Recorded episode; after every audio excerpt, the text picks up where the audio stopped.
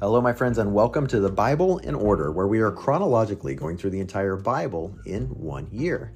Today's reading for July 29th is Isaiah chapters 49 through 53, beginning with coasts, islands. Listen to me, distant peoples, pay attention. Coasts, coastlands, islands very interesting. We've discussed before how the land in prophetic imagery often is referring to the people of God, and how the seas in prophetic imagery refers to the masses of humanity that do not represent the people of God. They're just people who want to live life on their own terms, who want to eat, drink, and be merry and not worry about eternal ramifications. And so when Isaiah prophesies to the coasts and to the islands, it makes me wonder if he's referring to those people who are where the dry land meets the crashing waves, the sandy beaches the rocky cliffs where the waters meet the land? Is this who Isaiah is speaking to? Is he talking to those people who are walking the line between the world and the eternal? Is he talking to the people of God who want to have a relationship with God and yet they also want to live and please their flesh? Is it the same people that Jesus was referring to in Revelation, where he said, You're neither cold nor hot. I wish you were one or the other, but because you are lukewarm, I will spit you out of my mouth.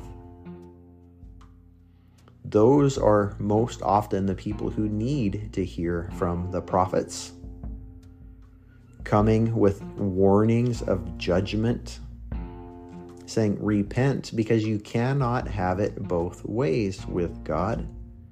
If we've read anything and learned anything, my friends, going through First and Second Kings and Chronicles and all of these books leading up to this point in Isaiah, we've seen this repetitive cycle of how the people they they wander away from faith. They get comfortable. They forget about God. They start worshiping other gods. They start bowing down to the desires of their flesh. God would warn them and warn them and warn them and eventually pass judgment, and other nations would rise up and bring about enough discomfort that the people would remember and often they would repent, and then God would restore them. So often, before God would bring about that judgment, raising up other nations to bring about discipline, he would warn them through the prophets. It was those people who wanted it both ways. We're, we're the people of God, and yet we want to live as the world. It's a tremendous warning for us in this day and time. And Isaiah is careful to say that God named him while he was in his mother's womb. He made my words like a sharp sword, Isaiah said. He hid me in the shadow of his hand. He made me like a sharpened arrow. He hid me in his quiver. And then he commissions, God commissions Isaiah And the purpose that Isaiah had was to encourage the people to come back to faith. In verse 14, Zion says, Yahweh has abandoned me, the Lord has forgotten me. And God's response is, Can a woman forget her nursing child or lack compassion for the child of her womb? Can a mom forget about her baby? even if that was possible, God says, I will not forget you. It's a reminder that God loves his children so much more, though, than even a mom loves her little baby. God is a loving, loving God. And so we see this plan developed. And again, Isaiah is seeing snapshots. And so much of prophecy is confusing because we can't just read it through like a story being told in chronological order. It's snapshots. And I think a lot of times the prophet himself did not really understand what he was seeing. And so he pens these words and tries to describe it with language that's just not sufficient to detail the things that he was seeing. And I'm sure he didn't have all of the context. So many of the scholars during Jesus' time were confused because they expected God's son to come as a king, a ruling king who was going to usher in the season of Israel being exalted like it was under the leadership of King David. And yet, there was also this picture of this lamb, this sacrificial lamb that was coming, who was paying the price for the people of God. And the scholars did not realize or recognize that this Messiah, this anointed one, was both the lion of the tribe of Judah and the Lamb who would take away the sins of the world. And so it is with so many of what God wants us to know, so much of what God wants us to know. We can't fathom it.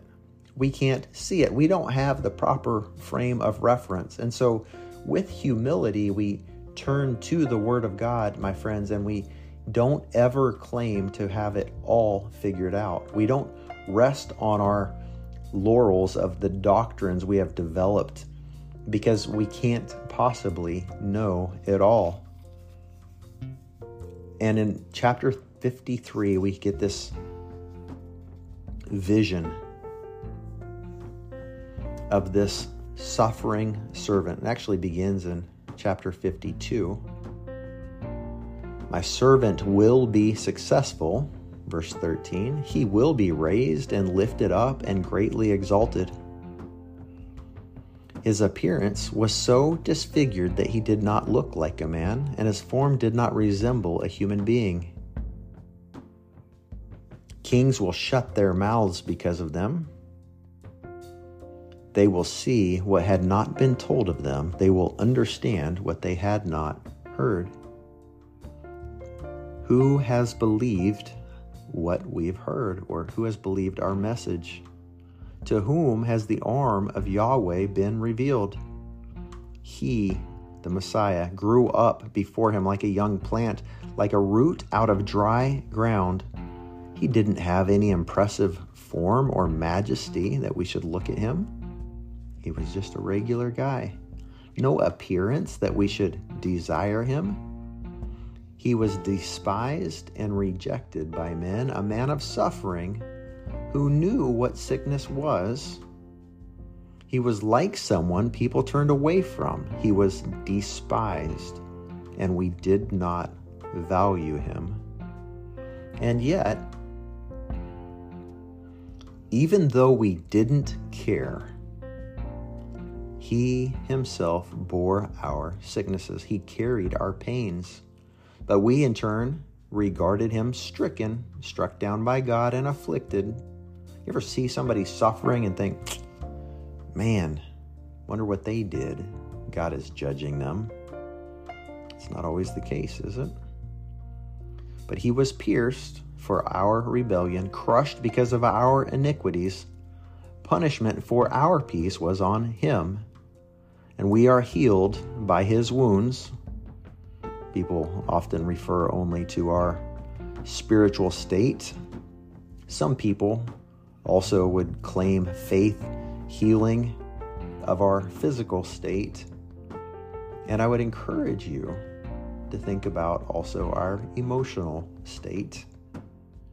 All healing is available. We all went astray like sheep. We all have turned to our own way, and Yahweh has punished him for the iniquity of us all. So let's turn to him, friends. Let's depend on him. Let's beg of him to forgive us and not to stop there. Let's ask him to change us, to make us like him, so that we can partner with him to change this world for his glory and in preparation for his return as the mighty Savior, as the King, the Lord of Lords. May God bless you as you seek him. We will see you tomorrow.